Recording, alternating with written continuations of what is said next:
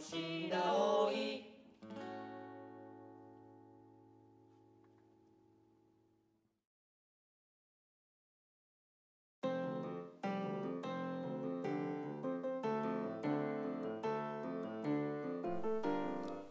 白老文化芸術競争がお送りしております。レディオ白老パーソナリティの夏子です。全土的に雪が多かったこの冬もやっとやっとですね春の気配が感じられてきたんじゃないかなと思います東京や西日本ではもうすでに桜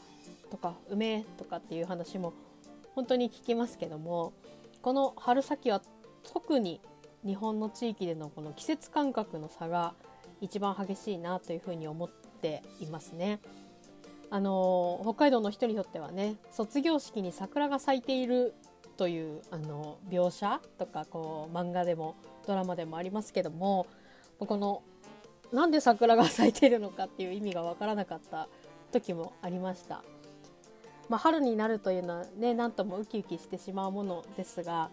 あの過去ねリゾートで働いていた時はあの雪というのは、まあ、お金のようなもので雪がないとお客さんが来ないので、まあ、あの何とかして雪が降ってくれないかと空に向かってねあの、まあ、神様に祈るようなこともやっぱりあるんですけどもなのでこうテレビとかで、まあ、雪になったり、まあ、寒いねっていう話をするのがこうネガティブにこう表現される時に、まあ、そのリゾートにいた私としては何を言ってんだと雪はお金だぞというふうに思っていたこともあったんですけども、まあ、やっぱりこの春になって暖かくなってっていうのはですね、まあ、生物として、えー、もう何とも仕方ないものだなとあの生きていく上でね寒さというのはやっぱり、まあ、生物にとって辛いものなのであの生物的にはもうその春になってしまう春になっていくとウキウキするっていうのはもう仕方がないことだというふうにあのいつからか思うようになりましたが、まあ、これから暖かくなってあの先日は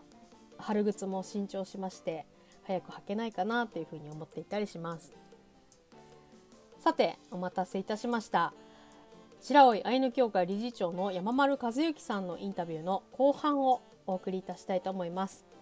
後半はですねあの今のウポポイに至るまでの、まあ、白老町での取り組みですとか、まあ、そこに関わってきた人のお話あとはこうそこから白老町の風景がどう変わってきたかどんな風景があったかなどについてお聞きしています。ぜひお楽しみください。この企画は白老文化芸術競争ルーツアーツ白老の企画でお送りしております。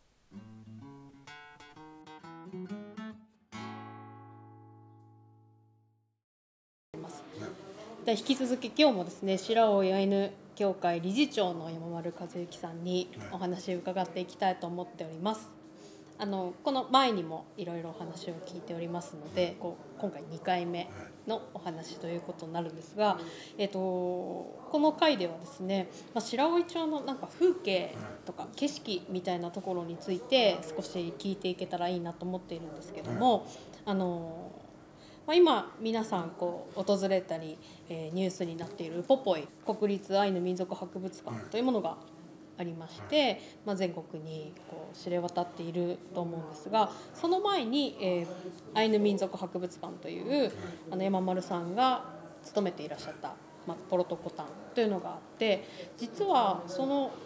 前ポロトコに行く前にもそういうこうアイヌの資料といいますかあの見られる場所があったっていうふうに聞いたんですけど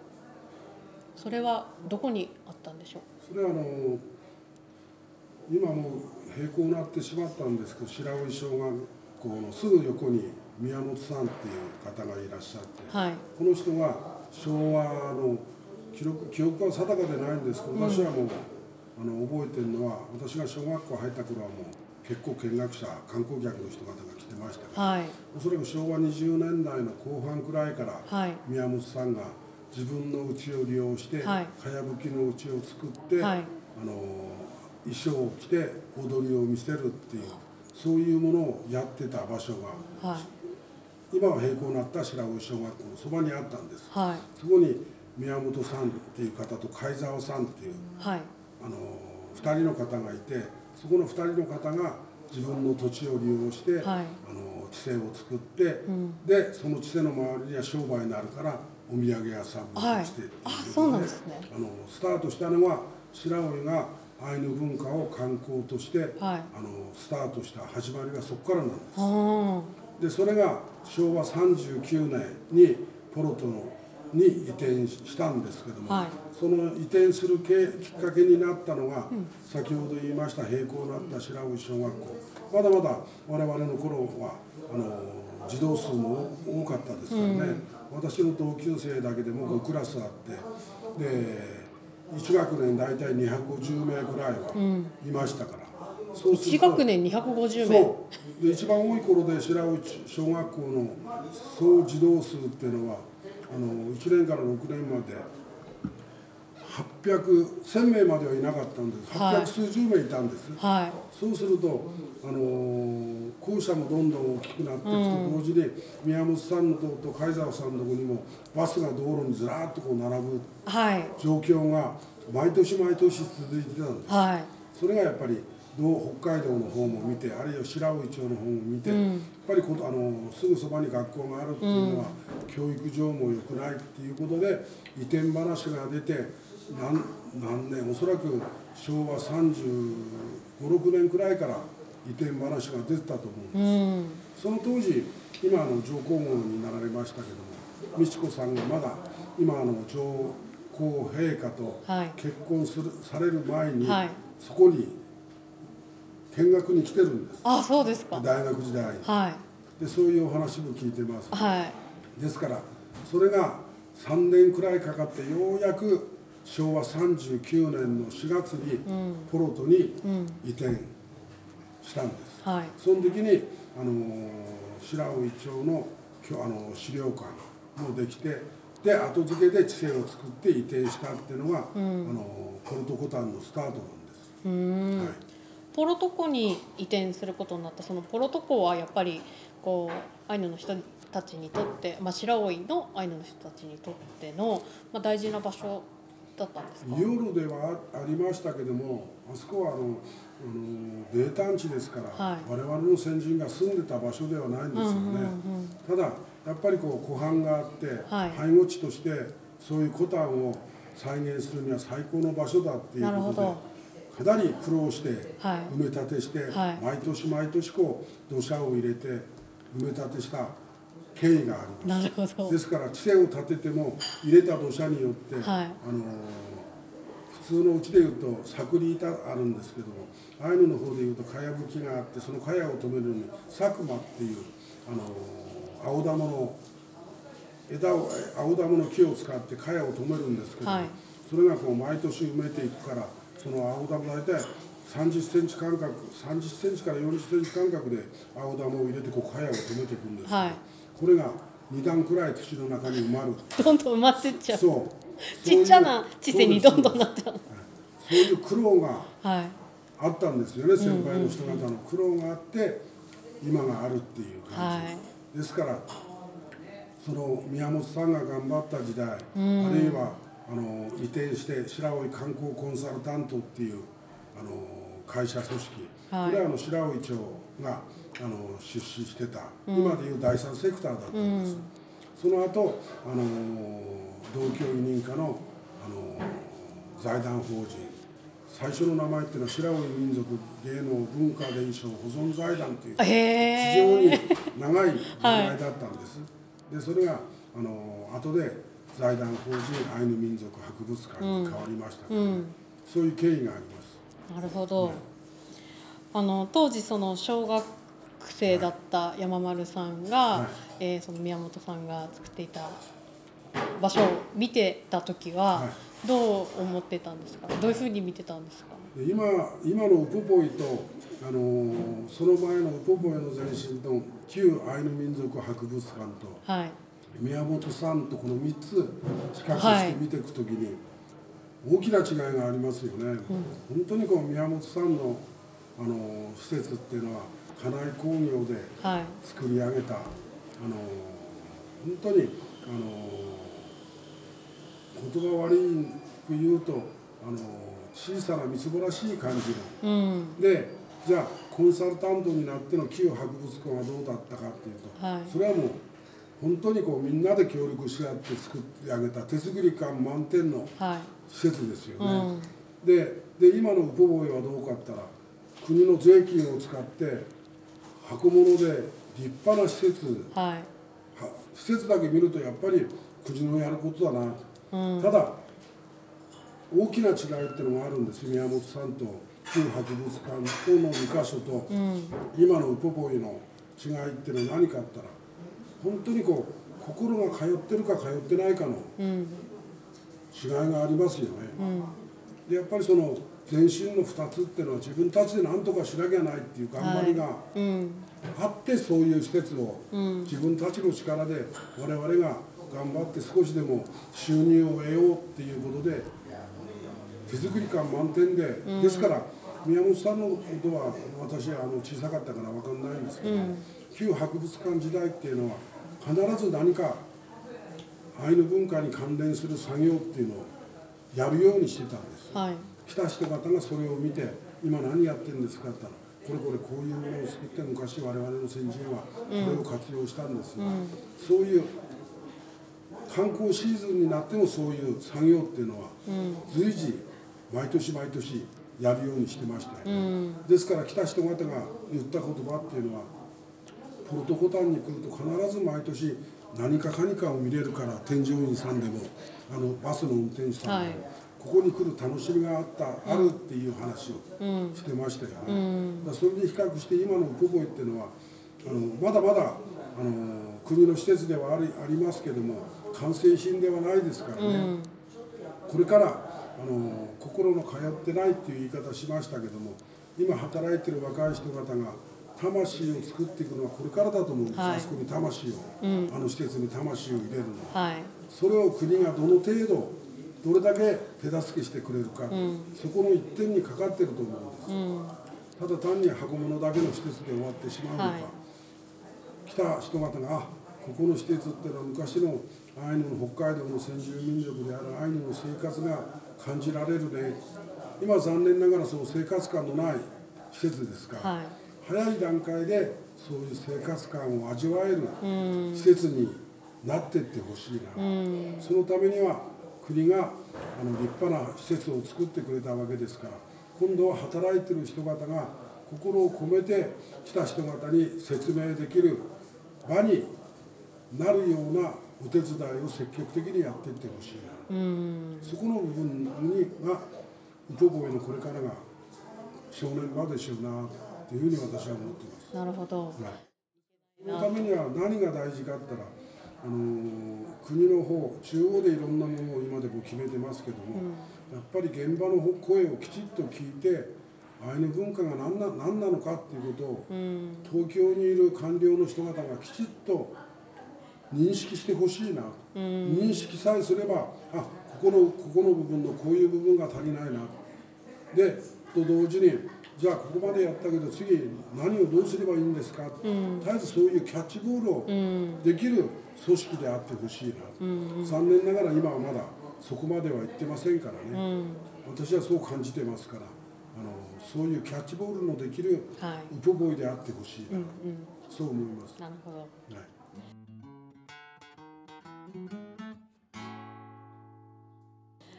あの今山丸さんは、えっと、70多分これアップしてる時は3になってらっしゃると思うんですけど、そのずっと生まれてから白老町にいらっしゃるんですよね、はい、生まれてから73年で1年たりとも他の地方に あの住んだことはないです、はい、出張でホテル泊まりはしたり、はい、旅館泊まりはしましたけども、うん、73年間であの他の地方に移り住みたいと思ったこともないし、はい、これからも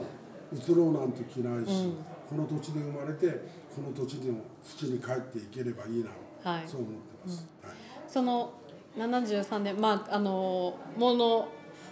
が分かるようになってからでいうともう少し短いですけども、うん、その白老町を見ていてこう昔の景色とこう今の景色何がこう大きく変わっていったり特徴的なところまあウポイはもちろんですけど、特徴的なところってどんなところですか？まず一番のいい例が人が少なくなってしまう。あまあその小学校にが1,000人規模の。800数十名いましたからね、うん、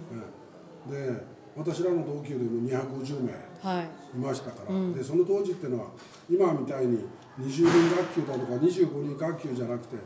あのいた子供らを4つに分けて入れてましたから、はいうん、ものすごいいや5クラスかな分けていましたからもう50名以上、はい、ですから後ろなんか空いてませんでしたから。ぎゅうぎゅうです、ね、そう。その当時と比べてあの生活はその当時の方が貧しかったですけれども、うん、人と人とのつながりっていうのはものすごい強かったですね、うん、その当時の方が、そこの部分が今私が小さかった時と今は大きな違いかなと、なるほど、ね、なんかこう自分が良ければいいや相手に対するこう思いやりだとか慈しみの心っていうのが少し薄れてきたのかな、はい、我々がこう先輩から教えられたのはあのそういう人を敬って人を気遣って人にあの思いやりを持って、うん、で自然にはあの自分の食べる程度のものしか取るなよ、うん、で次に来る人あるいはその周りにいる動物そういうもののそういう人のために残すんだぞっていうことを、うん、折田捨野さんという静内のばあちゃんから教えられましたからね、はい、であのキノコを取りに行くんでも自分たちはサラ肉を持ってだからそこからこうサラ肉の隙間からあちこちに菌が落ちて増えたんだけど、今は段ボールの中にビニール袋を入れて持ってってしまうそれも根こそぎそこの場所から取ってしまうから、はい、全部そこの場所には何もなくなってしまうこれはあのアイヌに限らずね、はい、そうですね。今はそういうちょっとした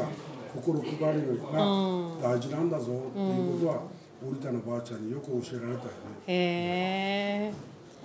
それが昔と今の違い、うん、昔はあの生活は貧しくて貧乏だったんですけど逆に言うと心はその当時の方が豊かだったのかな、うん、相手をこう思いやる気持ちっていうのはその当時の方が強かったんだろうな。今一番そういう自分でも心がけてるのは、相手を思いやる気持ちをあのもっともっとあの醸成していかなきゃない、うんうん、この時代であるからこそね。そういうふうに今で自分は思っています。あの白老町の中であ白老町にこう、まあ、ずっと住んでいてこう山丸さんが一番好きな場所とか一番好きな景色とかっていうのはあるんですか？私は一番好きなのはやっぱ海で漁師のうちで育ってましたから、はい、海を眺めるのが好きですよね、うん、で、あの私自身はじゃあ泳ぎはどうだったのって言ったら泳ぎは不得意な方だったんです、はい、私の兄貴も弟もみんな泳ぎは上手だったけど、はい、私自身はあのあだ名は子供の頃カッパっていうあだ名ついてたんです、でカッパが頭あの坊ちゃん狩りみたいにして、その形がカッパの皿を乗っけた形にしたから、みんなにこうカッパカッパってあだ名であの呼ばれてたんだけど、泳ぎは全然ダメだったんですけどもやっぱりこう夕方の海を眺めるのが好きでしたよね、はいうん、今あんまりそういうあの余裕がなくて眺めませんけども、はい、やっぱりこう海を眺めていくのが、好きですよね。あとそれとたまにこう行ってポロと、はい、ポロと二十数年仕事としてやってましたから、あそこの湖畔をあの夕方になると風が止んでこう湖がベターっとする時間帯があるんです、はい、あの時間帯をこう見るのが、うん、博物館の職員でいた頃は好きでしたよね。こう毎日いるからこそ見れる瞬間ってありますもんね、ね、やっぱり。で今でもうちからうちのベランダからはあの防波堤はありますけど海眺めれますから、ね、はい、海は一日で一回は必ず朝起きたらカーテン開けて見てますから。へえ、はい、そっか。漁師さんだったご実家というか、はい、両親のまあ、仕事場だったっていうのもきっと海に対しての印象ってありますよね、ね、無事に帰ってくるかとかうん、なんかそういうのもこう紙一重な商売ですもんね、結構昔あの前浜から船を出し入れしてましたからね。で中学の3年から高校は結構あの船が出ていく時に、うん、あの滑りを滑りっていうのは船がこう砂浜から海に入る時にあのこれくらいの幅の厚さこれくらい重たい1本大体50キロくらいのあの木があるんですけどそれ両方でロープつけて持って、はい、あの海がこうだんだん深くなってきますよね、はい、そこにこうみんなで持ってスーッとなですから波来たら頭から波かぶるんです、はい、そういうあの仕事も手伝った経緯も今は港からスーッと行って車で行って、はい、上輪上げて車で行ってスーッっていう漁師の人方もすごい楽になりましたけど。昔は手作業というかみんなでこう陸から海にいちいち出すってことですか？それはもうアイヌであろうとなかろうと、はい、漁師を家業としてやってる人方っていうのは、はい、そういうふうにやってましたで船を巻き上げるのは巻き上げ機であれなんて言ったんだっけね。今ちょっと忘れたけど、うん、馬がこう回って、はい、ワイヤーをその巻き上げるところにドラムに巻きつけてこっちでそのワイヤーを引っ張ることによって、船が上がってくるんです、そういう経験もしました。へえ。すごい。職場まあ職場っていうか働く場所でもあり。手伝いとしてね、うん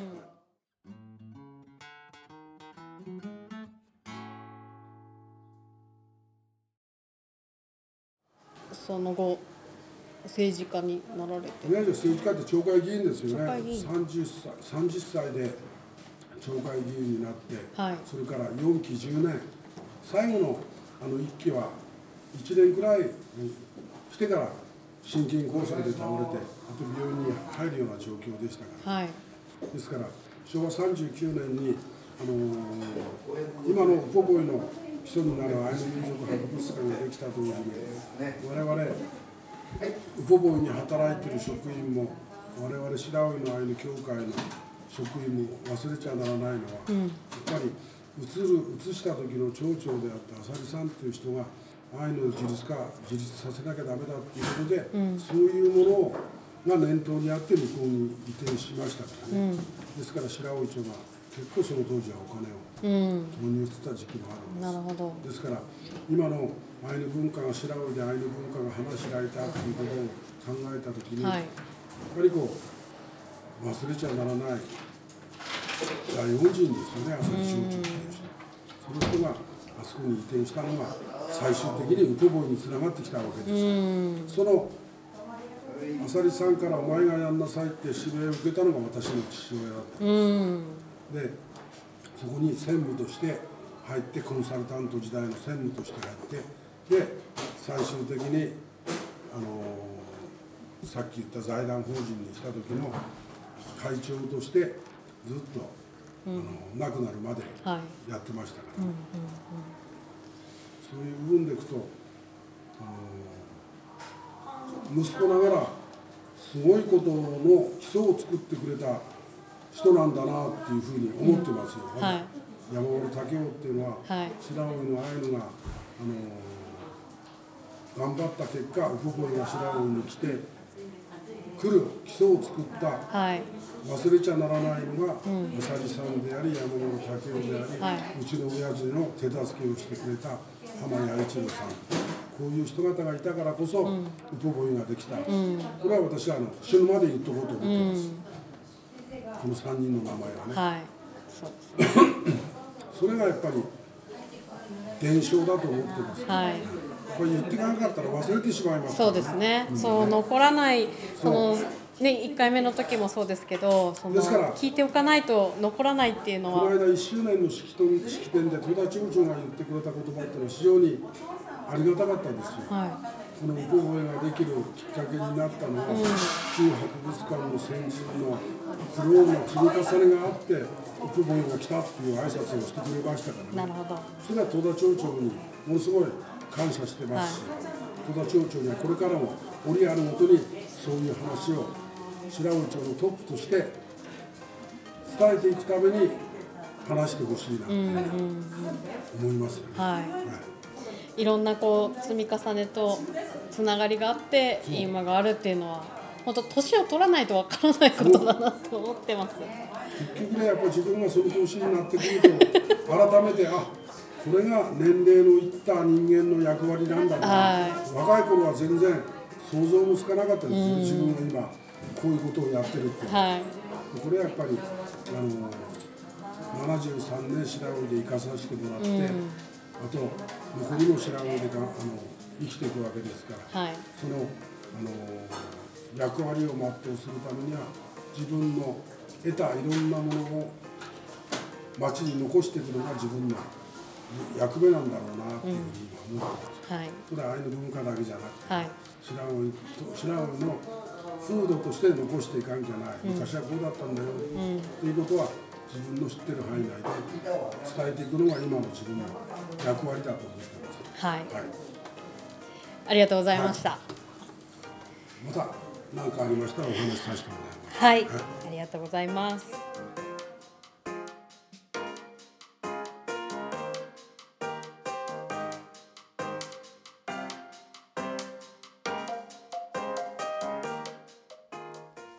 かがでしたでしょうか？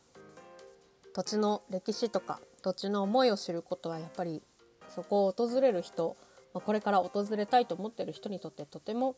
あの貴重なものだなというのはあの改めて思いますし町を形作ってきた営みをこう少しだけお話を聞くことで疑似体験させてくれたりですとか、